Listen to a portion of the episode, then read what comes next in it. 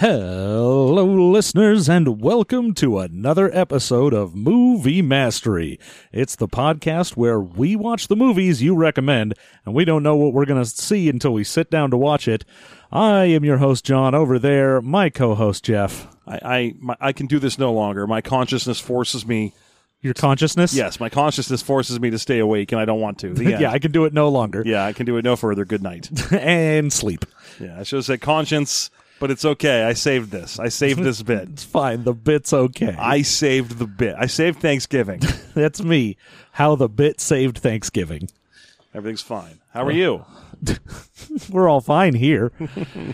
uh, so this week we rolled up a movie that I had actually seen before only as a child called Mom and Dad Save the World. I feel like I had to have seen this before because I remembered one of the monsters in it, like vividly, but nothing else. See, I remembered one gag from the movie and like sort of the general idea. And then it turned out that the movie contained no gags, and so you're very It turned out this movie has plenty of gags and no jokes. yeah. The uh, the movie is a '92 film that has Teri Garr and Jon Lovitz and Why is 92 kicking us in the dick so much recently? I don't know. that's '92 when- just doesn't like us That's right when Twin now. Peaks Fire Walk with Me came out too. Ugh. That's so we've just gotten a double dick kicking from 1992. the the whole thing with this movie is that it's bad and not just like that we think it is bad. I actually went onto IMDb and pulled up a little bit of trivia about this. One, it was filmed in 1990 and it only released in 92. Mm-hmm. And it played in theaters for one week. Jesus. I mean, the movie opens with a good three minutes of uninterrupted credits with no stuff going on behind them, which is never a good sign in a film. No. And the other wonderful little bit of trivia from this Jon Lovitz was forced to quit Saturday Night Live to work on this film. Oh, good. I would have hoped that he at least would be able to stay on Saturday Night Live until he was forced to quit to work on Rhinestone Cowboy. Nope. This was going to be shot between summer break and shooting overlapped for two weeks. And Lorne Michaels told him that he could not miss a single week on SNL, so he had to make a choice between SNL and this movie, and he chose this movie. In 1992? What, what else was Lorne Michaels relying on? Was Charles Rocket like that good of a thing? Hey man, 92 was like the lost year of Saturday Night Live. and there's a reason for that. yes. Because they kicked Jon Lovitz out right when it would have been good. I mean, that was the time. I think Chris Rock was still there, but everyone else was like, we were here for two years, and then they kicked us out because we forgot to put jokes in those seasons. and then they replaced them all with stand up comedians who were all just jockeying for positions to do bits in. No, looks like 92 was a good cast year. What was it? Was it Spade and shit? So, uh, you had Dana Carvey, Chris Farley, Phil Hartman, Mike Yeah. Myers, Kevin Nealon, Rob Schneider, Garmanar, Al Franken, a piece of toast. Tim Meadows, Adam Sandler. All right, fine. That's a. Pro- I mean, it's got a lot of the uh, Brat Pack SNL era in it. The, Yeah. uh, I think I'm confusing the '92 season with the '90 season because '90, which would have been the time when he had to quit to film this, I think is the famous, unbelievably shit season of Saturday Night Live. Let's take a let's take a sneaky peek. Shall then we take at- a sneaky at peek? 1990. yeah, yeah, please do. I'm gonna Got like Piscopo and Rocket and Rocket Raccoon. Rocket Raccoon. Well, anyway, while you're doing that, yeah, this movie is basically a, a whole list of characters to which Phil Hartman said no. pretty much. If you wanted a way to boil this down, uh, So, I mean, we're going to play some music and get into the full on spoiler review of this, but Yeah. man, it's bad. It's a real bad movie. I mean, it's a Jeffrey Jones vehicle. That's not a thing that, that anyone wants to, No. or, or even wants to know as a thing. exactly. Yeah. All right. We are going to be back in just a few seconds, and we'll have the full review of Mom and Dad Save the World. Daddy's alright,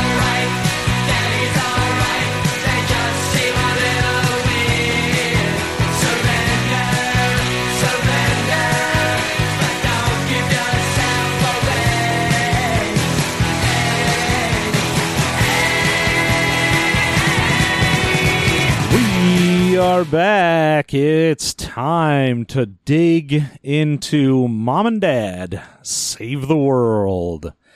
Now, I would like to say, right off the bat, hmm. for a movie called Mom and Dad Save the World, there is almost no scenes with the kids. Oh yeah, it's mom and dad by way of these are kind of parent stereotypes. But there's they have two kids who are in the first three or four minutes of the film, and then and then and then know, the last like two minutes of the film, and that Yeah. is it. Oh, they don't go on the adventure with them, they showed up again at the end. I was in the bathroom.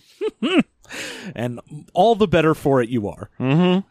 But yeah, the the fact that this is originally uh, again looked up the uh, trivia for this. It was just called Dick and Marge Save the World. But changing it to Mom and Dad Save the World really makes me feel like it should have been like the kids are there too. I feel like that's a great chance for us to back convert and fix the names of some other movies. For example, would you prefer to see Mars Needs Dick? I would love to see that. Well, okay, so yeah, there's parents at the very beginning, or there are parents at the very beginning. Uh, we have, well, I don't, the movie doesn't really open on them. It opens on horrible introduction to a stupid planet full of idiots. Yeah, unfortunately, it gives us a little Eric Idle voiceover that's like, oh, there's a planet out here, and it was taken over by a guy, and everyone on the planet's an idiot, and it's a tiny planet, and they're all jealous of Earth, and oh, oh no. Yeah, and then one man ruled them all, and his name was Todd. Yeah, Todd Spingo. Ugh. That's a funny name, don't you think, John? that's that's the joke. That's the joke is that his name is Todd. Yeah, and his last name is the funny word Spingo. Yeah, That's a funny word. how funny is that? Yeah, a word. a word. It's it's it's hilarious. I and that's the the noble emperor of the tiny planet Moronicus or whatever the planet was called, uh, Jon Lovitz. Ugh. So then, right before he uses his giant death laser to blow up Earth, he sees Teri Garr in A grandma costume, like just the worst, like late '80s workout outfit. I, I, I genuinely thought that this was supposed to be a joke because we were watching it. Well, yeah. like a YouTube print. We were watching a YouTube print, so it was all kind of bl- a little bit blurry, just a tiny bit. And I thought I didn't know it was Teri Garr. I thought he was like watching a Golden Girl workout in the in the backyard, and he was like, "My God, she's beautiful." And I was like, "Oh, he's attracted to some woman in her like middle sixties. That's a, that's a that must be a joke that they're gonna they're gonna play off later." No, it's Teri Garr wearing fifty pounds of Far Side housewife makeup. it's very weird to me that they decided to do that with Teri Garr. And I know that it's because they're like, ooh, we get to have a scene where she gets like made up and now she's being pretty. Mm-hmm. But the weird thing is, Marge, Teri Garr in this movie has very short hair. Mm-hmm. And then when they like do the whole makeover thing, it just is long now. Well, yeah, these are stupid people. They invented a backwards haircut because they're idiots. Yeah, they can cut your hair longer. Good. Good for them. Yeah. It's it's also one of those things where I'm like, oh, they have ridiculously advanced technology, even though the planet is supposed to be full of idiots. Yes, yeah, they have every they have lasers and junk. It's probably just that they've been there longer. I do like that they're like, here's your planet, and then let's go over a, a couple of like rings of the solar system to a slightly different one. Here's our planet, and these are the only two inhabited planets. Yeah. Uh, so yeah, the Emperor has named the planet Spango after him, That's right. and uh, he hates Earth because It's they're a bigger, planet. Yeah. and more important. So he's planning to destroy Earth, and his advisor, who I forget's playing his advisor, but it's some dude with a Wolverine haircut and uh, like Civil War sideburns. Uh, Thalmus Rasulala, also trivia, his last movie. Oh, okay. Was it also his first movie? I would assume not. Okay. Um. Well, he he's like, sir, I have picked the perfect target to destroy the Earth. Woodland Hills, California. That is the place where if we shoot our laser at it, will do the most damage to the planet. And they're like, good, zoom in, show me this Woodland Hills, California. Very good, sir. Here's a bunch of cut, uh, intercut helicopter tracking shots of Los Angeles. Uh, and then we finally get down there, and there's Teri Garr in a grandma costume working out by the pool. Ugh, great.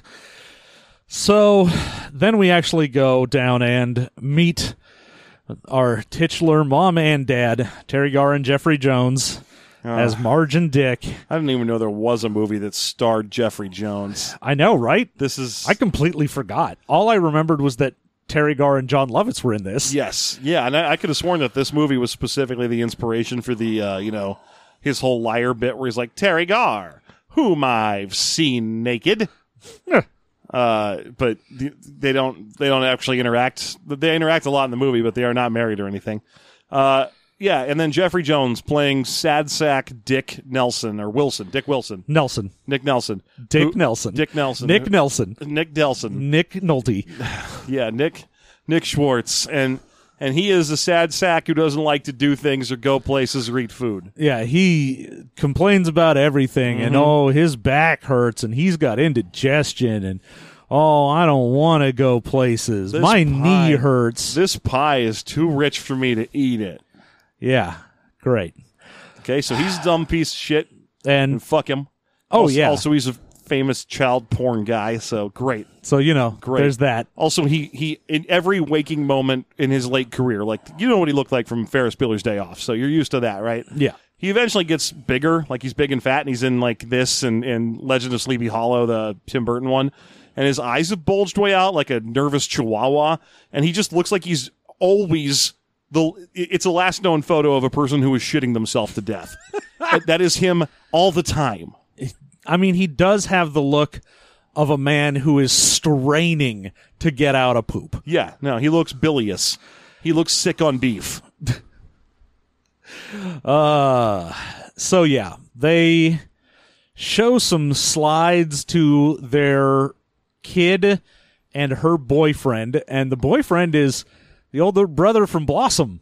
Oh, how nice! That's all I know him from. How nice for everyone. Uh, there, yeah, it's some slides of them visiting. I don't know somewhere. It's like Mexico or something. Yeah, and it and of course Teri Garr's like, ooh, and then we tried a tortilla, and then we tried a guacamole, and he's Yeah. like, I liked staying in the hotel because it's a hotel. Ah, there was no weird foods or having to be outside here. I mean, on the one hand, I really don't like Jeffrey Jones's character in this movie, and I kind of wish he was just dead. Like the movie would be better if he was just a don't wake the or uh, Don't we- wake daddy. if he was just a weekend at Bernie's corpse. Uh, but on the other hand, um, he's right about hotels being fucking rad. I mean, hotels are rad. Don't get me wrong. There's nothing. There's no greater joy on vacation than going into your hotel room, turning the AC to refrigerator, and then just staying in there for seven uninterrupted hours for no reason. Yep, that's think- the that's the life. That is the life. Being able to just sit there and be like, "Oh man, finally I'm on vacation. I can sit in a room and watch TV, but it's slightly colder than it would be at home, and so cl- this is great." I'm going to close my blackout curtains all the way, and I'm going to turn on HBO and watch Arliss for 16 hours straight, and it's going to be 32 degrees in here. uh, so and yeah, I'll go get a bucket of ice I don't need.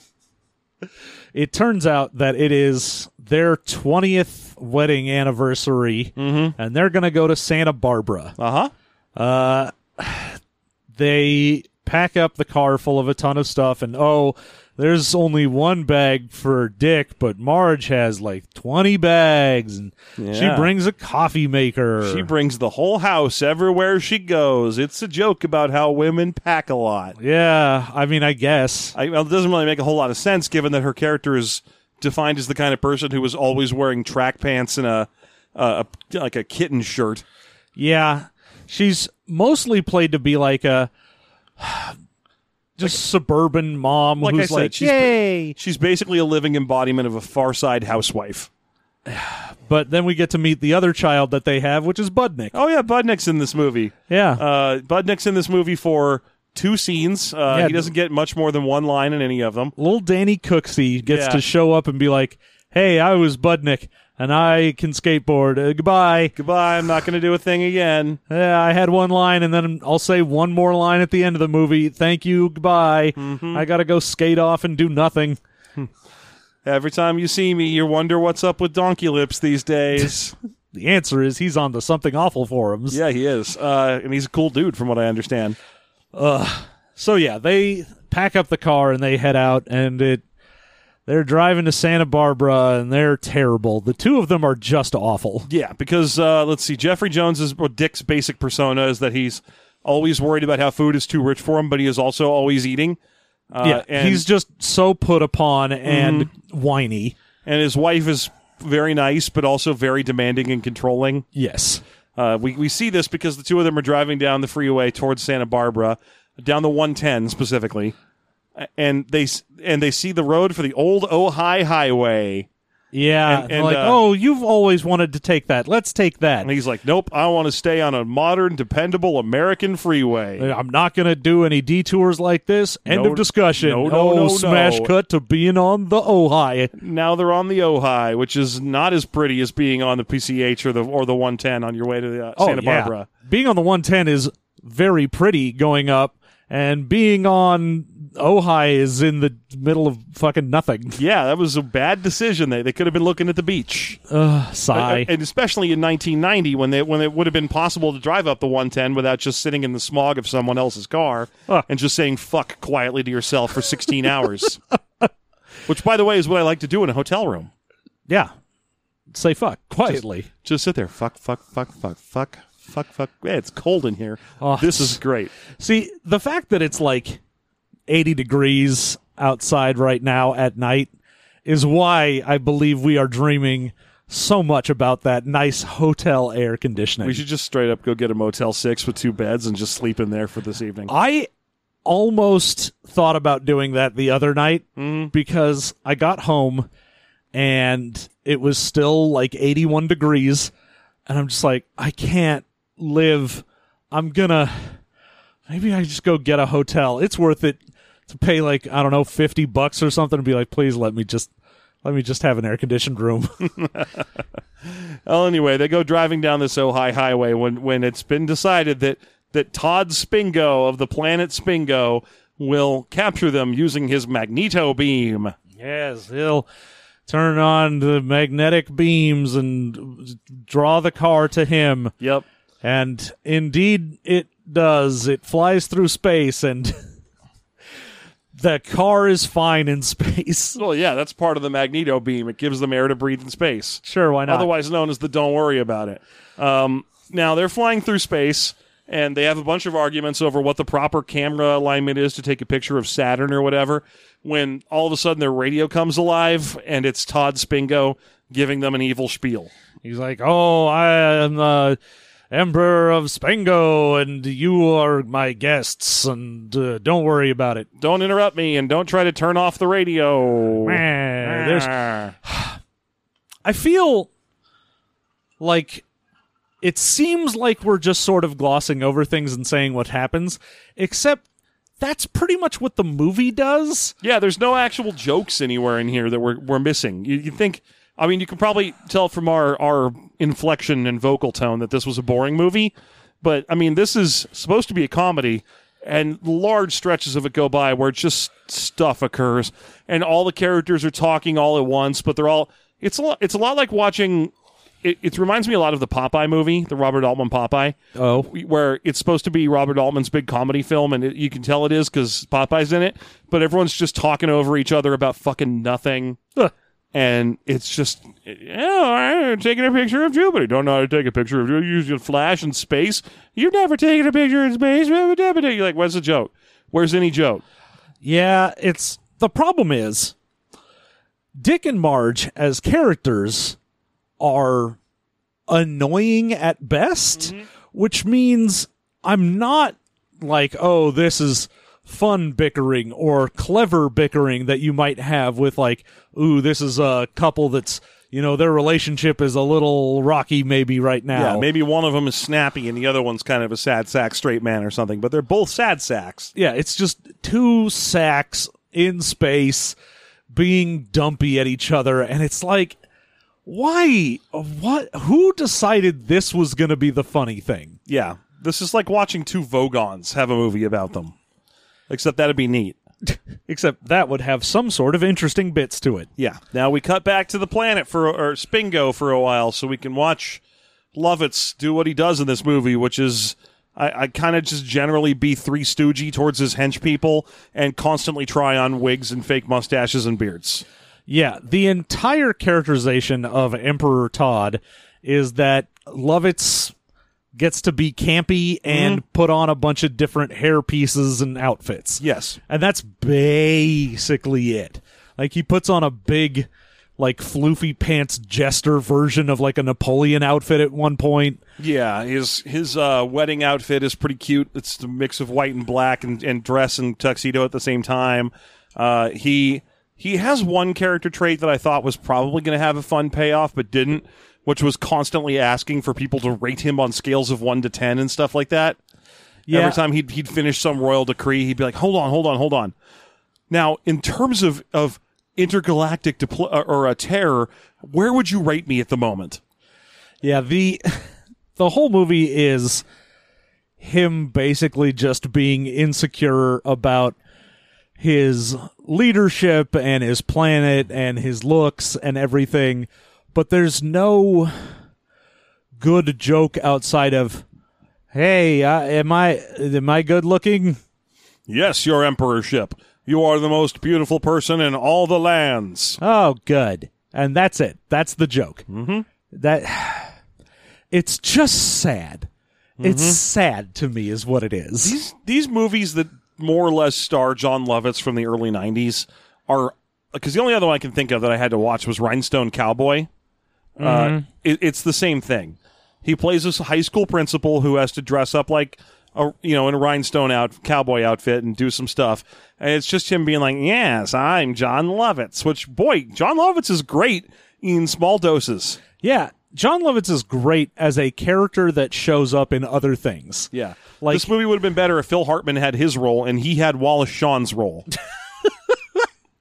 And Wallace Shawn had Jeffrey Jones's role. Mhm, and Jeffrey Jones was in prison. Indeed. Mm-hmm. Uh, so anyway, they land uh, on the planet, and uh, Todd tells them like, "Ooh, I'm go- I- I'm having a wedding." Okay, you're invited. Okay. Yeah, okay, great. Now that they, you know, they land on the planet. They're surrounded by guards, and Nick tries to, or Dick tries to get out and be like, you know, defensive. He's like, "Ah, the wife stays in the car." Oh no, you touched me. My back hurts. Yeah. The the planet then has a weird thing about it in that up until this point we've just seen humans and then there are small intelligent dog and fish people. Yes, and they appear to be either the same species or close enough. Like the females are all fish and the males are all dogs. Yeah, I mean, I guess the weird thing for me is all of them are about the same height. They're all basically just Little Little people, people in costumes. Yeah, except for one fish lady who is very tall. Mm-hmm. And I did not understand what was going on here. yeah. The dogs, ba- oh, the dogs basically look like Ugnaughts. And the worst part is they're just, I mean, let's not say it's the worst part, but about these costumes. Well, they're not very mobile. They're, They're- very clearly just masks left over from some circus thing. Yeah, and they can move the mouth a bit, but when they do, you see inside the mouth, and it's just like you can see the mesh in there. Mm-hmm. You're like, man, this is sad. Yeah, why would movie- you do this if you had these garbage costumes? Like, well, like we were saying when we finished watching the movie, this is one where you can kind of imagine the sad pitch meeting that they had. Get a load of this. I've got no ideas, no interesting characters, no interesting sets, but I do need to film a movie with Jon Lovitz for about 60 days. the the weird thing for me is I could I could see it if they tried to go more in the direction of old 50s shtick sci-fi. Yeah, Because or- there's a lot of the trappings of that. Mm-hmm. Like the sort of Flash Gordon-esque villain thing of like, oh, I'm the emperor in weird costumes and have like the mustache and bald head and whatnot, which Lovitz kind of does. You've got people out in the wilderness who are, you know, in just like loincloth outfits. And there's room for sci-fi comedy that has this low of a budget, like the old TV show uh, Hitchhiker's Guide or White Dwarf. uh, was done with this kind of low budget if the low budget was part of it, if it Yeah. was like, yeah, we're doing specifically a send up of that type of genre, Uh-huh. it just seems like they used some of the trappings, never acknowledged it, and didn't use it for anything. yeah. It was like, oh, I've seen some sci fi before, and we should put this in here without any thought for why it's in there. Yeah. Well, okay. So the two, the, the husband and wife are separated forcibly by guards. Uh, Teri Garr is taken off to a room full of fish monsters who were going to dress her up all pretty for for a ball. While Terry Jones is dragged off by dog people, Jeffrey Jones. Joffrey Jones, J- John. You said Terry. Terry- You Ter- combined the two of them. I, I, cr- I created a new character, Terry Jones, the from uh, from Monty Python. There you go. Yeah, no, I, I, uh, so, so Jeffrey Jones is dragged off by dog people and thrown in prison where there's a Kowakian rat, uh, like literally just looks like the Kowakian lizard monkey from Star Wars, but more rat. And it just imitates him. For about three lines, it, he just keeps going, "Hey, let me out of here! Hey, let me out of here! Hey, you stop that! Hey, you stop that!" And then he chases it away, and that's the that's the end of that. There is no point in the movie where this comes back. No, He does not use this for anything. no, And it's no jokes done. And, and there's no jokes of any kind. If if you think it's funny for a thing to copy a guy briefly, then this is the perfect joke. yeah, if if that's what you believe is funny, then you'd probably enjoy this movie. I mean, I figure that's why I enjoyed it as a kid is because I was like, ha ha, that rat is talking like him. I'm I'm f- like six and I'm an idiot. I like copying things that people say as well, you rat. I understand you. Uh, you and I are friends. they said that everyone on this planet is stupid, and that guy ran into a wall. Ha ha, that is a funny joke. I hope that din- that rat likes dinosaurs because I like dinosaurs. Then we could be friends. so uh, yeah, that happens for a couple of minutes until the rat is chased away. Ha ha. And then it turns out there's someone else in the cell as well. Yeah, Eric Eric, Idle. Eric Idle is here, and he's the deposed king, Raph, mm-hmm. and he has lost his memory from being in prison for so long, and they zap his brain. They've given him a big old beardy beard, and he basically does some some pretty good Eric Idle style shtick. Pretty good. I mean, it's Eric Idle. He at least, even though the lines he has aren't good, you're like, you're giving it the- all you've got. Yeah, because his lines, he's, you know, he, he does the whole, uh, am I actually talking out loud? Yes, yes, you are. Good. Let me know when I've stopped. you you've stopped. Ah, very good. Then you are hearing me. Kind Yeah. it's, it's, it was okay. I mean, it wasn't funny, but I was like, you're doing a good shtick here. Yeah, like at least you're bringing some life to the character you have. Yeah. Uh, he instructs Jeffrey Jones, or sorry, I should say Dick. He instructs Dick to root around in his pants. He's like, open my pants. There's vital information. And, and Dick's like, uh, I haven't been in prison long enough for that yet. Ha ha, gay. Get it? Because the gay bows. And uh, eventually he does indeed reach in there and find some paper in his pants. Mhm. And he's like, "Yeah, you have to find my son, Sil, Sil, Sickle, Yeah, you got to find sick. Sick, Cirque. S- Cirque of the White Bird." Yeah, find the white bird, Cirque. Yeah. Okay. Like, ah, great. All right. The other thing about this movie is that the characters are sad sacks, but also they take everything that's going on just as is. He's not like, "What the fuck are you talking about? Well, I'm in an alien planet in a prison. This sucks." He's just like, "Yeah, whatever. Find your son, the white bird. Uh huh. Where And can I get a cup of coffee in this joint? My back hurts." thing is, if it was actually that emphasized, it would be more humorous than it is because fucking Jones doesn't really bring anything to his role at all. No, other than eye popping ham face. And Teri Garr really isn't doing anything because her character doesn't do anything. Yeah. And all you really have to go on in this movie for anything like that is Jon Lovitz.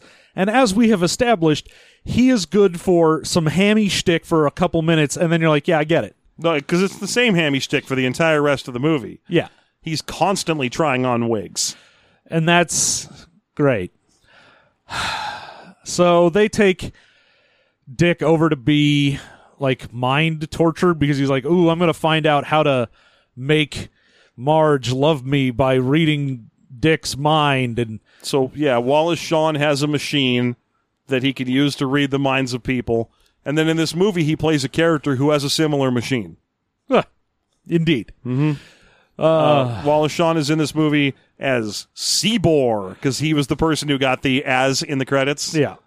Uh, and Sibor is like a, the royal torturer who has to use a machine that reads a ticker tape parade of information about what's going on in Yeah.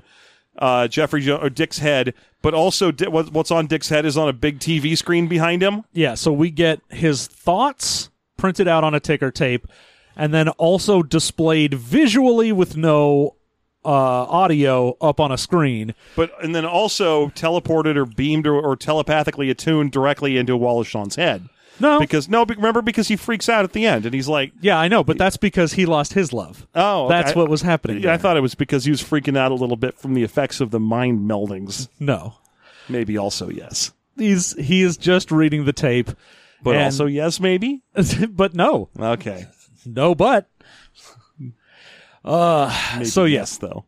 Wallace Shawn reads the mind ticker tape thing, and Dick gets angry and is like, "Oh, I love Marge, and I've got to save her." And uh, so also, my back hurts and I hate this place and I don't like that emperor very much. I'd punch him in the face. I would. I would punch him in the face, but I'm pretty sure that if I did that, he'd punch me in the face.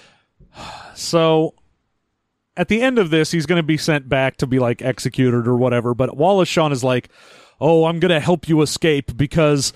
I know what it's like to love deeply like you obviously do. Yeah. I lost my love and I can't see it happen to someone else. He wasn't going to be taken anywhere. He was going to be murdered by a huge syringe full of green ooze. Ah, the green ooze. Remember that? It was just a huge cartoony syringe. Yeah. Yeah. Anyway, yeah. Wallace Shawn collapses on him, crying about his lost love, and then's like, "You and I'll switch outfits so you can escape." Yeah, you can dress up like a destroyer and then get out of here. And indeed, the joke here is Wallace Shawn is smaller than Jeffrey Jones. So Jeffrey Jones looks like a fat man in a little coat. Hey, that outfit doesn't fit you. He looks ridiculous. What what amazing humor. The humor is out of this world. Now, of course, the planet's all idiots. So when he runs into some guards, and they're like, "Who are you?" Uh, Zerk. Uh, what are you doing? Patrolling? Where? North. All right, keep it up. Yeah. Great.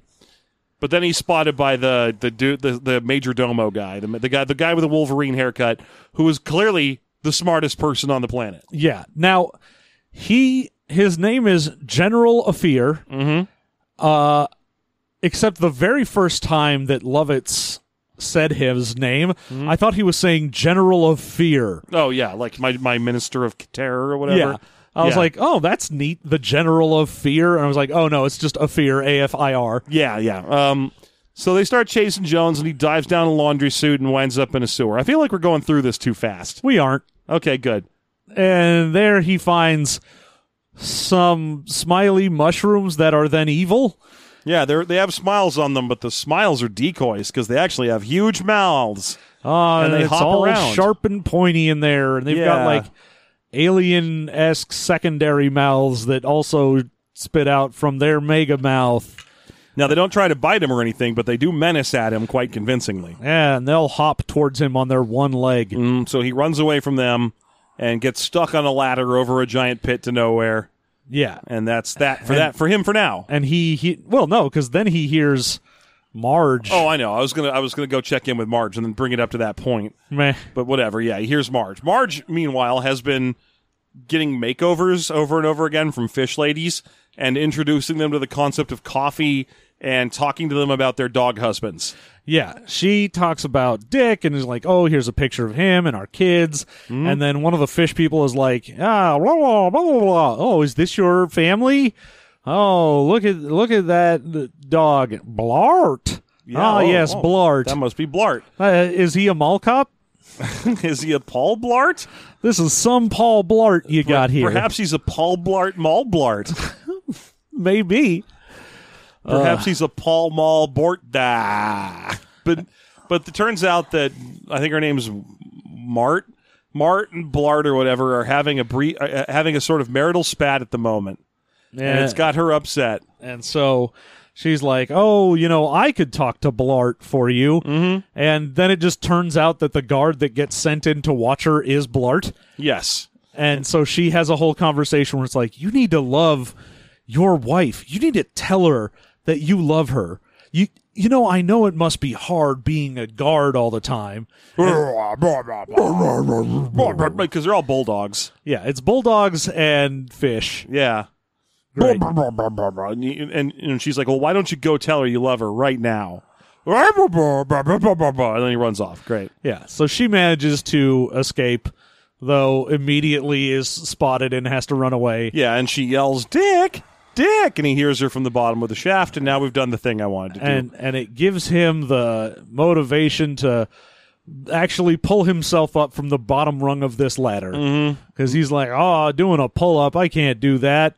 And then he hears his wife's in trouble, and and then he does. yeah, now, the whole movie is basically about Dick overcoming the fact that he's a whiny little piece of shit to save his wife. Mm-hmm. And again, if that was sort of the idea of this and we went more serious with it and actually were doing that or anything, like there's all of these little nuggets of like, oh, this is a theme or an idea that we've got. And then it just doesn't do anything. yeah, no, the movie feels static and an excuse for muggery. Now, uh, there's there's several scenes of Lovitz shooting tiny lasers at models of the Earth and trying on wigs around this part of the film, uh, including a scene where he tries on a corset, uh, bec- eh, which at General of Fear is like sniffing at. He's like, uh, "You look ridiculous in your corset, you pompous little man." Yeah. I, The, uh, I, it's too early to get to the best joke, the only joke in Yeah, the movie. well that, that that comes later. yeah, The what happens now is once Dick manages to climb up the ladder and get out of the sewer and back up into the castle or whatever they're in, uh fucking Todd is like, "Hey, I'm gonna kill you." And then Teri Garr manages to like push his hand down. So Yeah, instead he well- shoots at the ground. yeah. She she distracts him by being like, "Oh, I've chosen you now, Todd Spengo. You're a real man." Not like these Earthmen. Yeah, and he's like, "Oh, well then I'll kill your husband." And she's like, "No," and s- but the blast knocks him out of a window, and he falls down out of the window. and he falls several stories and just lands on his face and nothing happens to him. Yep, he just gets up and goes, "Ow!"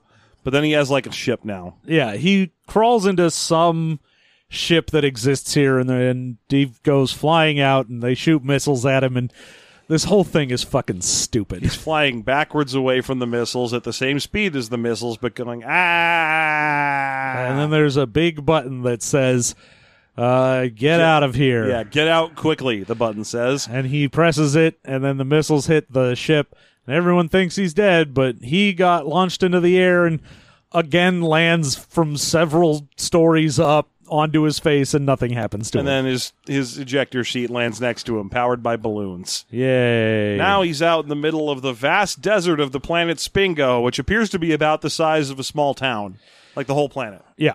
Uh, so he's just wandering around in the desert, grunting to himself, when he is captured by people in bird masks. Oh no. And they're going to kill him because they think he's a destroyer because he's still in the uniform that he took. Yeah, his ill-fitting destroyer uniform, and he's like, "I'm not a destroyer. Besides, I've been looking for someone in a bird mask. I've been looking for you, Sirk of the White Bird. Yes, I met your father. No, Raff. your father, I did. and uh, they're like, "Ooh, how do we know?" Oh, well, he gave me these important instructions for you. You have to open my pants. Oh, he does know father. And then they take their their masks off, and one of them is a generic muscle dude, and the woman is Kathy Ireland. Yay, Kathy Ireland. She's very pretty. Hooray. That's what she's here for. Yep, she certainly has like maybe three or four lines and is in this movie. Yes, indeedles. So now Dick is basically becoming the leader of this tribe of exiled people, the ones who were loyal to the old king and who hate the new dictatorship regime, Uh huh. and he's he's the leader because he's the smartest one there. He's the smartest man on the planet because these people are not only stupid, but they're all fully aware that they're stupid. Yeah, that's one of the weird things to me is they're like, oh yeah, we're all idiots here. And like, how do you know? Yeah, what's your basis for comparison? Like, who was it that was here that you knew was smarter than everyone? That Yeah. you were like, oh, we're all idiots. Yeah. Uh, they show him their collection of stolen weapons, uh, including several destroyer laser guns, which fire a wavy beam. Yep. Uh, the Metroid wave beam seems to be the, the bog standard. Uh, a light grenade, as it's referred to, which uh, you put it on the ground, and then the next person who picks it up, it it disappear it disappears them. Yeah. Now that is the one gag that I remember from the movie from watching it as a kid. Mm-hmm. The whole like, oh, you put it down and then it says "pick me up" on it. Oh, it's ingenious. It's a dastardly plan because it just says "pick me up" on it. So, and so you know someone's going to come up and pick it up, and and what are they going to do? they're going to get va- zapperized. Yeah. So that gag of people just continuously picking this up one right after the other, I was like, oh, that was the only thing that stuck with me from this movie was that gag, mm-hmm. and it's not ha ha funny. But it's at least like, oh, that's kind of a, a clever gag for stupid people to fall for. Yes, Like I get it. I get what you're going for, and at least it's something instead of nothing, which is most of this movie. this follows into the second joke, which is the muscle dude who's who Sirk uh, being like, "This is one of our weapons," and he hoists a rock. And Jeffrey Jones is like, "That is a rock. Yes, let me show you how it operates." You just need to throw it like this, and then he hits one of the other guys in the head with a rock. And that's the joke. That's that's the joke. And then I went outside and ran over a turtle with a car. anyway, uh, then they're they have a, a fancy dancy, and he has to attend. And because he's the Oh. guest of honor, he has to eat the gross hunter mushroom monster. And then the the dance is all these sexy ladies in like- bikini outfits and- are dancing around him. And John, do you get it? Do you get the thing where he didn't want to go anywhere or do any dancing or have to eat any crazy food, and now he's eaten a mushroom monster's toe, and he's gone dancing with cra- with with, uh, with foreign ladies? it's like all those things he said at the beginning of the movie that he hated, he had to do. And it turned out they're not that bad. I mean, except for the fact that the mushroom monster was disgusting and that he was very uncomfortable when ladies were dancing around him. Yes. So it turns out that no, he actually just doesn't like any of those things. Now, Kathy Ireland notably does not have to go dancing with all the dancing ladies. No. Instead, he's like, I don't want to dance. I don't like dancing. And she's like, You have to dance. It's in your honor. And he's like, Okay. So he goes out there and a bunch of day laborers shake their tits at him. Great. Although I would like that if it was just day laborers. Oh, I should I should have said said day wait extras or whatever. But, Yeah. But yeah, day labor. Like they picked up a bunch of people from in front of a Home Depot, and they're like, Here, shake your tits at this guy. All right. "Whatever, you give right, me a well, ride. five bucks, sure. You give me a ride back to the Home Depot, yeah, and a glass of lemonade." So that's what's happening with them over at fucking uh, Spango's big mansion. House of pancakes. Spango's House of Pangos. uh, General Afir goes to see Marge, and we find out that he actually hates Jon Lovitz. Yeah, And surprise, he's- right? He's like, this is uh, supposed to be a love potion that will make you fall in love with Todd, but I've replaced it with just water, and I'm going to inject you with it. Although this would probably be a very bad idea to just inject someone with water. yes, that would not be a good thing to do to someone. but I'm gonna do it anyway, and we're gonna pretend like it's fine. I mean, realistically, it's not as dangerous as injecting them with the air. No. So, so if the syringe had some air in it, then that would have been really bad. But uh, yeah. But, So she, but instead, in the middle of him explaining, he's like, "Oh, I hate Todd because he's the worst, and he's ruining this planet, and he's a pompous dillhole." And then Todd's right behind him, and he's like, "Oh, pompous am I?" well, then I'll have you shot. Then he's like, "Great, I'm gonna use this love potion on Marge," and the general had told her like, "Just play along." Mm-hmm. So she plays along, and then he's like, "Ah, right now I'm gonna have you killed, General of Fear, you traitor." He's like, "Oh, I hate you. You're the worst." you know, well, what do you think now? And injects him with the love potion that's just water. And he's like, oh, you're so pretty. Can you marry me? This is a joke. Because a guy marrying another guy, hilarious. I'm sorry, John. Uh, I I left the mic for a second because I hated this. Well, how do you feel about it now? Uh, this was worse than when the people actually have sex and the boot black just wanted to watch them almost have sex. This isn't ribbled at all. yeah. So his whole plan for killing the general is he's going to put him inside the death laser so when he shoots Earth, it also just shoots through the middle of him. Yeah, what a dastardly plan indeed.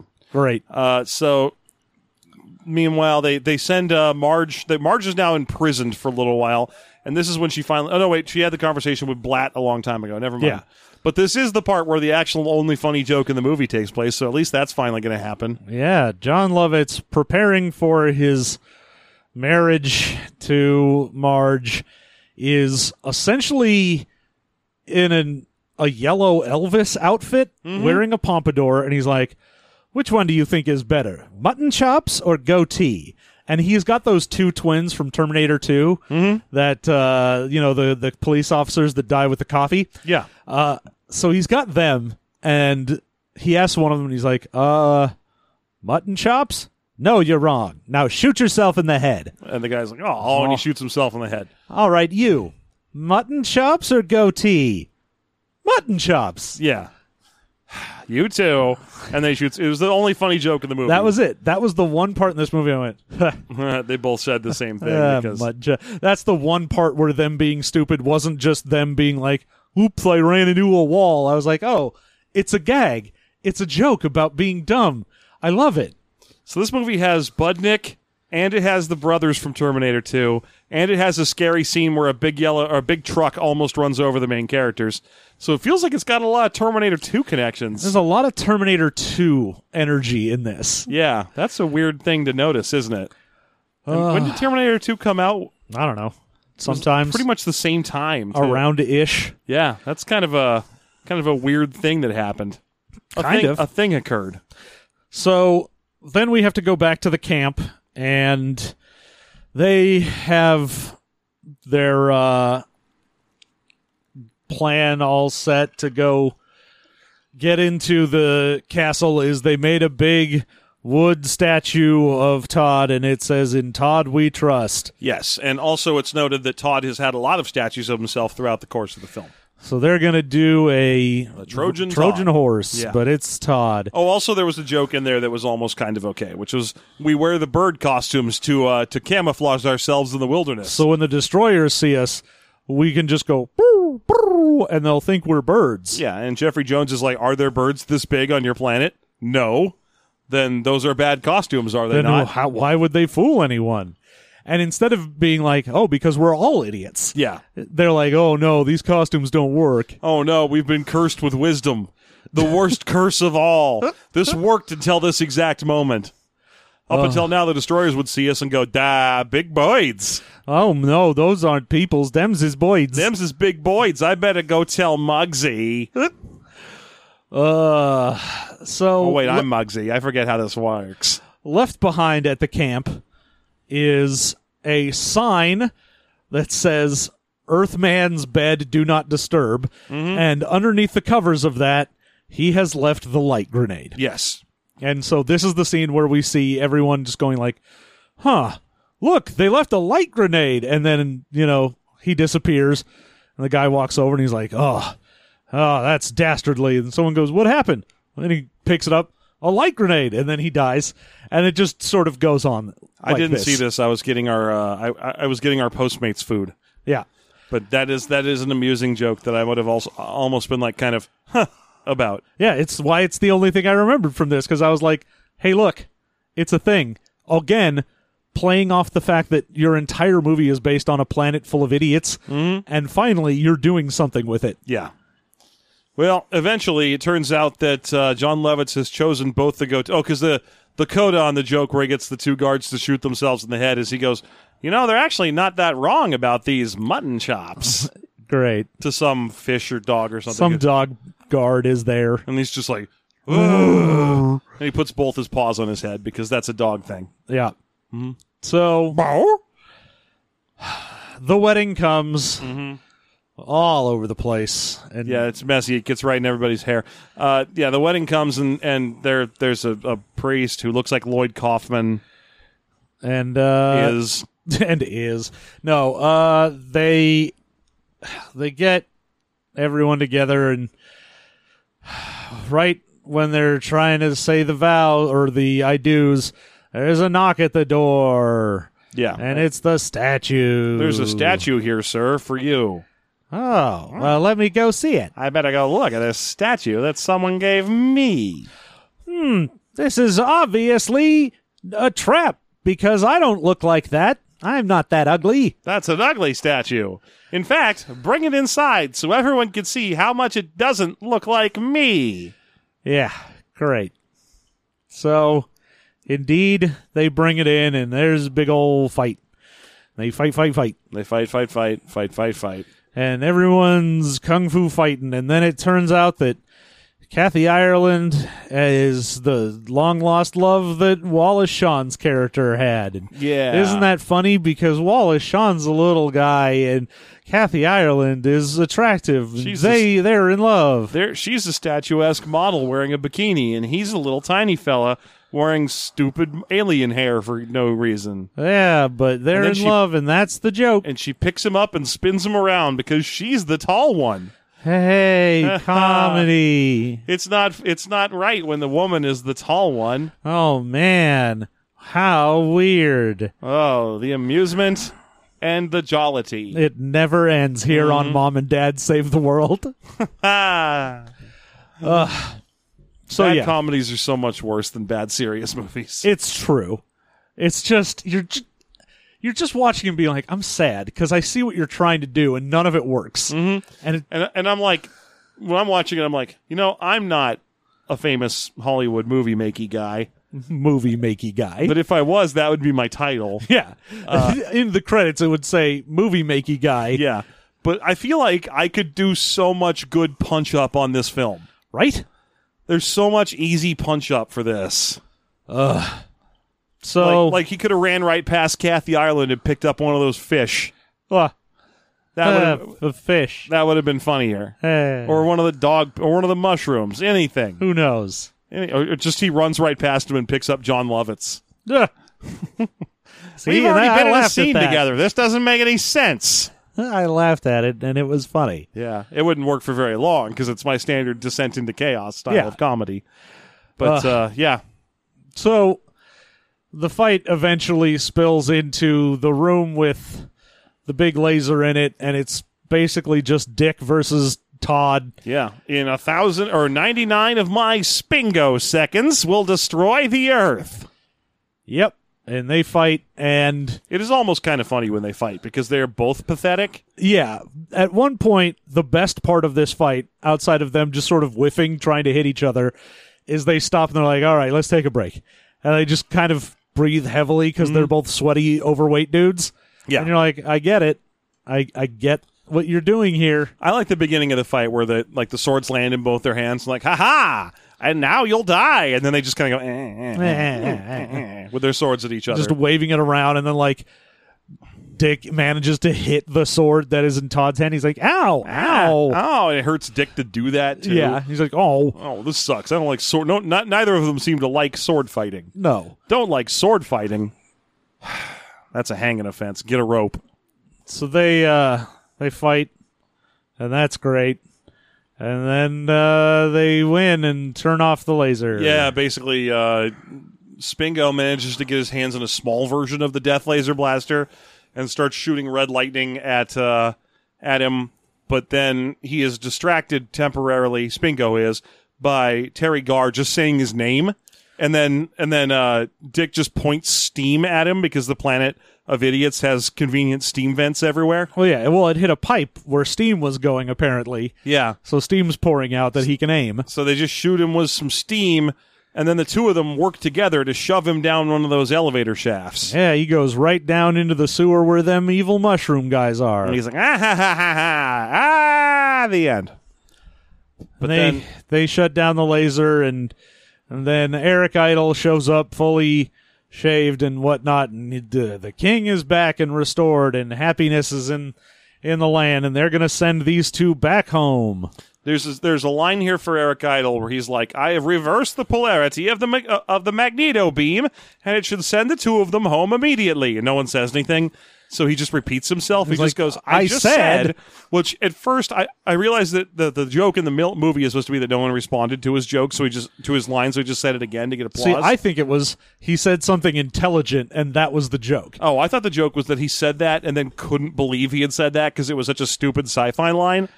So he's just like, guys, listen to this dumb shit I just said. No. I reversed the Tetrion field.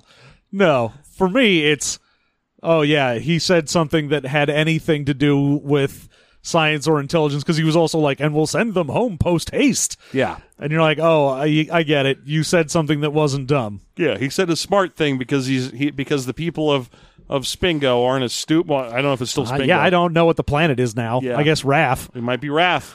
That's a cool but rude planet. Yeah. Thank so you. they get blasted back to Earth, and oh, they they pull up into the house, and the kids come out to meet them, and they're like, "Oh, the car's all messed up," and also, Dad looks like a weird barbarian covered with a bandolier of rocks, and Mom's in the dumbest outfit ever. Yeah, she's kind of in some sort of pink dress thing. Yeah, it's a giant poofy. Like a Victorian prom dress is what it looks like. Yes, uh, a lot of a lot of steampunk type Victorian prom. Not a lot of gears and shit. Just like more hoops and bands and crap that was probably actually a thing. but you know at the same time lots of like little silky things and taffeta and shit and fins and just oh it's just too much it's just too much for both of them and jeffrey jones uh curse his gross heart is wearing like no pants just a loincloth yeah. It's just not cool dude. Not cool. and so at that up point movie makey guy. they're like wow. That that's great. I can't believe you're back. You did you have a good time in santa barbara? Oh yes. And then it ends with them doing another slideshow where they're like and here's your dad in front of saturn and here's that nice blart. Mm-hmm. And they're like, "Wow, this all happened in Santa Barbara? Oh, a little north of there." A yuck, a yuck. End of movie. i'm sorry john i stepped away from the mic again because i hated that uh, so yeah the movie ends with them showing a slideshow of dogs and stuff and, and then it, for some reason they've decided to keep their adventure a secret yep. why I mean, probably because no one would believe them. I guess. I don't know. I don't care. Oh, I don't. I don't want to. I, I fucking this. I fucking this. Uh, why do? Why do? Why did they Make this movie? when I don't know. When they didn't. It wasn't necessary. Uh, so yeah, there you go. Now we're gonna have our best and worst here, and Jeff, I'm gonna ask you your favorite thing in this movie. And you're probably going to stipulate that I can't be like the food I was eating during the movie, and I can't say that my least favorite thing was the movie that was on. exactly. Yeah. All right. What was your favorite thing in the movie? Um, mutton chops. Yeah, obviously. Yeah, that was the funniest, only funny line in the movie. Uh, so there you go. That was my favorite part. You Uh, I'm gonna. Just take the other. I'll gu- take the light grenade. light grenade. Yeah. The the concept of the grenade that kills you when you pick it up, and idiots keep picking it up. There you go. That's a gag that is actually appropriate. yeah. Congratulations, you did it. Yeah. And the worst thing in the movie for you. There was a specific point in the film where they could have told a really funny joke, and then they didn't. and it was the film. And then they did that every two minutes for the rest of the movie. Give me a specific thing, Jeff. you son of a bitch. Uh, okay, the worst, the absolute worst joke in the. I'm just gonna say the opening sequence because it doesn't do anything to set up these characters and why you'd want to want to like them and learn anything about them. Oh yeah, Before they get picked up by the the, the magneto beam, you're just like, I hate these guys. Please don't tell me they're going to be the stars of a full movie. and indeed they are. Oh. Okay. so so yeah, the intro because it's set up how much I wasn't going to like these characters, and indeed I did not. And you, John, the worst thing about this movie? Probably the worst thing in this movie for me is going to be. I want to say the uh, the scene with the uh, the like tribe where they're doing the dancing thing, and it's just Oh, it's just an excuse Just- to show shaking boobs. yeah, it's just ladies come out and shake their tits, and I'm like, why? yeah, This didn't need to happen. yeah. It's like an old school Hollywood thing where they were like, like, hang on, we forgot to put shaking tits in this movie. I'm sorry. Did you want to put Shakin' Stevens in this movie? He can sing that "Merry Christmas" song. that I'm sorry, British did you want to put? Shadoe Stevens in this movie? you can take him for the block. I'm sorry. Did you want to put Shadow the Hedgehog in this movie? Ugh, he's got a gun, you know. He's got a gun. I would have preferred this movie it had Shadow the Hedgehog in it. I, don't know, I mean, it couldn't have been worse. No. Speaking of things that are bad, uh, we're going to give this a rating. Each of us, zero to five, gives the movie a total rating out of 10. Jeff. Uh, point five. Okay. I'm not going to equivocate on this one. This movie, That's fine. This movie fucking sucked. I hated this. Yeah, I know you did. I was at one point throughout the course of the film, I was just like, "Hey, John, I recommend we just turn this off." and you were like, "Oh, but we, but we, it's too late for us to start watching another movie." And I was like, "No, let's just turn this off and lie down Let's just and see not. it. Let's just turn this off. Go to the woods, lie down, and let nature make use of us." Just, just let the world reclaim us. Uh huh. I want to be dirt by this time next month.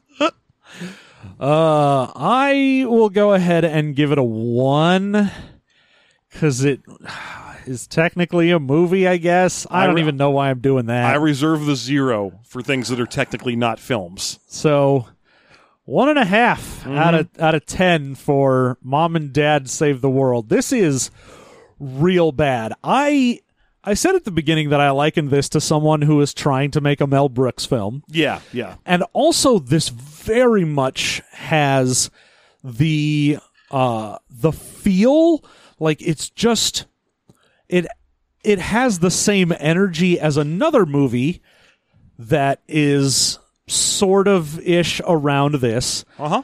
uh called Stay Tuned Oh. with John Ritter Yeah. Okay. Yeah. and it feels like Stay Tuned is the better version of this Yeah. I can see that. Uh, but now I'm not sure if I only think that because again I haven't seen it in forever Mm-hmm. because it also came out in 92 and it also has Jeffrey Jones in it. Now, is it a space movie? No, they get Okay, sucked good. into the television that Satan gives them. Oh, that's right. I have seen that. Yeah. Because I was like, wait, isn't the John Ritter space movie Batteries Not Included? Is he He's in not that? in that. He's not. He's not. I He's not in Batteries Not Included and that's an Earth movie uh, just with well, I know, little with tiny little aliens. Yeah. But there's aliens. I mean, Earth Girls Are Easy. I count as a space movie too. Nah. Which would you rather watch between this and Earth Girls Are Easy? I mean, obviously Earth Girls are easy. I mean, it's really bad, but at Yeah, least but at least Jeff, Jeff Goldblum's Goldblum. there. Yeah. and is it, who's who are the other two? It's like Brendan Fraser and Marlon Wayans or something like that. I don't know. I can't remember. Uh, but yeah. So I feel like part of me wants to go ahead and say we'll do Stay Tuned as well, So just stay so I tuned can for that. know. I want to know if Stay Tuned is also this bad or if it's better than this. I want to know if he really loves me. I want to know what love is, and I want you to show me. Okay, uh, it's two little naked babies, and one of them is like Love is. uh, opening up. A fr- yes, and Thank you for joining us for this episode where we hate everything. uh huh, Yeah, where a movie just absolutely destroyed our souls. uh huh.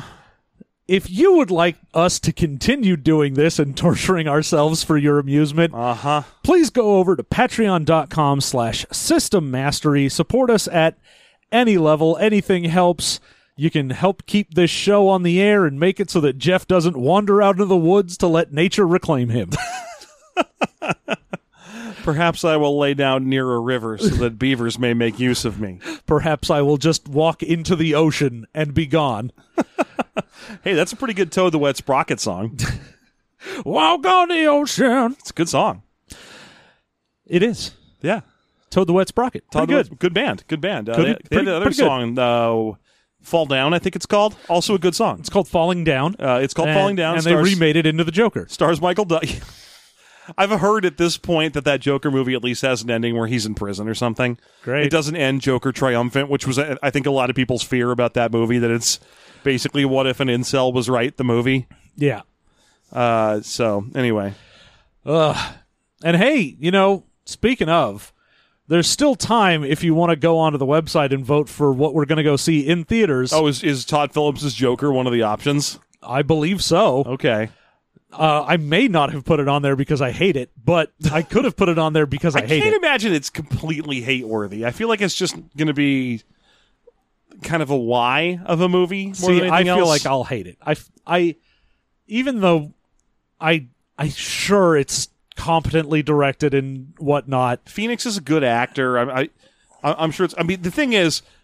I, I read a while ago that he put one, put out one of those press releases where he was like, "Oh, you know, you go a little mad when you play the Joker," and I was like, "Man, I miss the days where like Cesar Romero wasn't bullshitting some some magazine with with that." guy. Where Cesar Romero's like, I refuse to shave my mustache. Fuck you. Yeah, I don't know. I put on a fucking sock with white paint on it, and I said, "Hoo hoo hoo."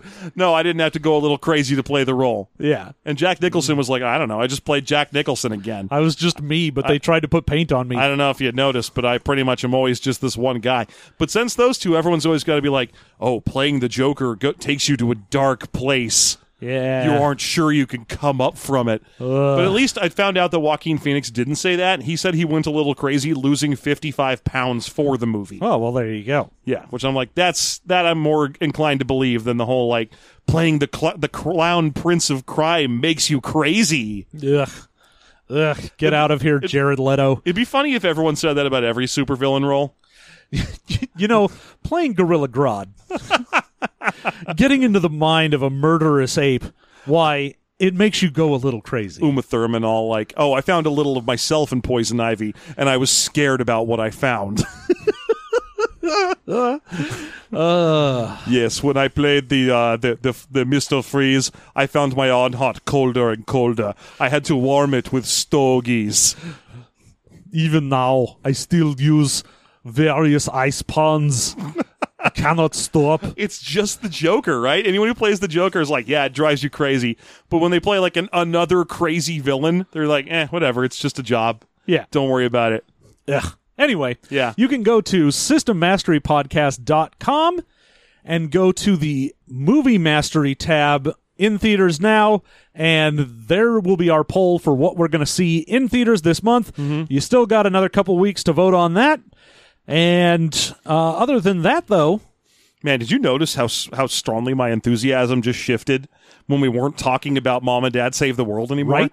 I was just like, "Woohoo! Let's talk about the Joker." Fuck hey yeah. i've got energy about things that aren't this movie it's it's not that i'm tired it's that this movie has drained the life from me Yeah, it was dour. It was like spending uh, several minutes in the in the draining machine from Princess Bride. Oh, I thought you were going to say in that weird crystal seat from Dark Crystal. Uh, yeah, either way, either way, yeah. Yeah. Either I'm getting all my precious essence sucked out by a Skeksis, Ooh, that's hot. yeah, or sing- the, or the six fingered man is draining my life away so he can study me.